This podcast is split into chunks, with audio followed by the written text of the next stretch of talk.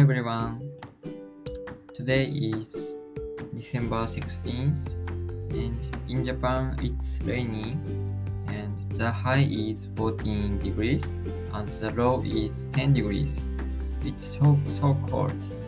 And next, yesterday's my diary.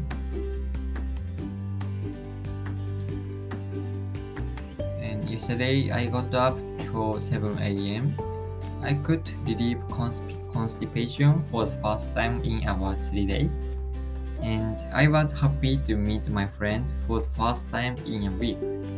And after that, I thought it would be nice to hear that my friend would go to the amusement park during spring vacation. And I'm glad the book I was looking for was in the university's library.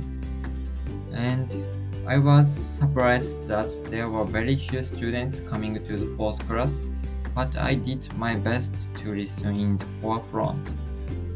And I was very hungry during a part-time job. It's very tired.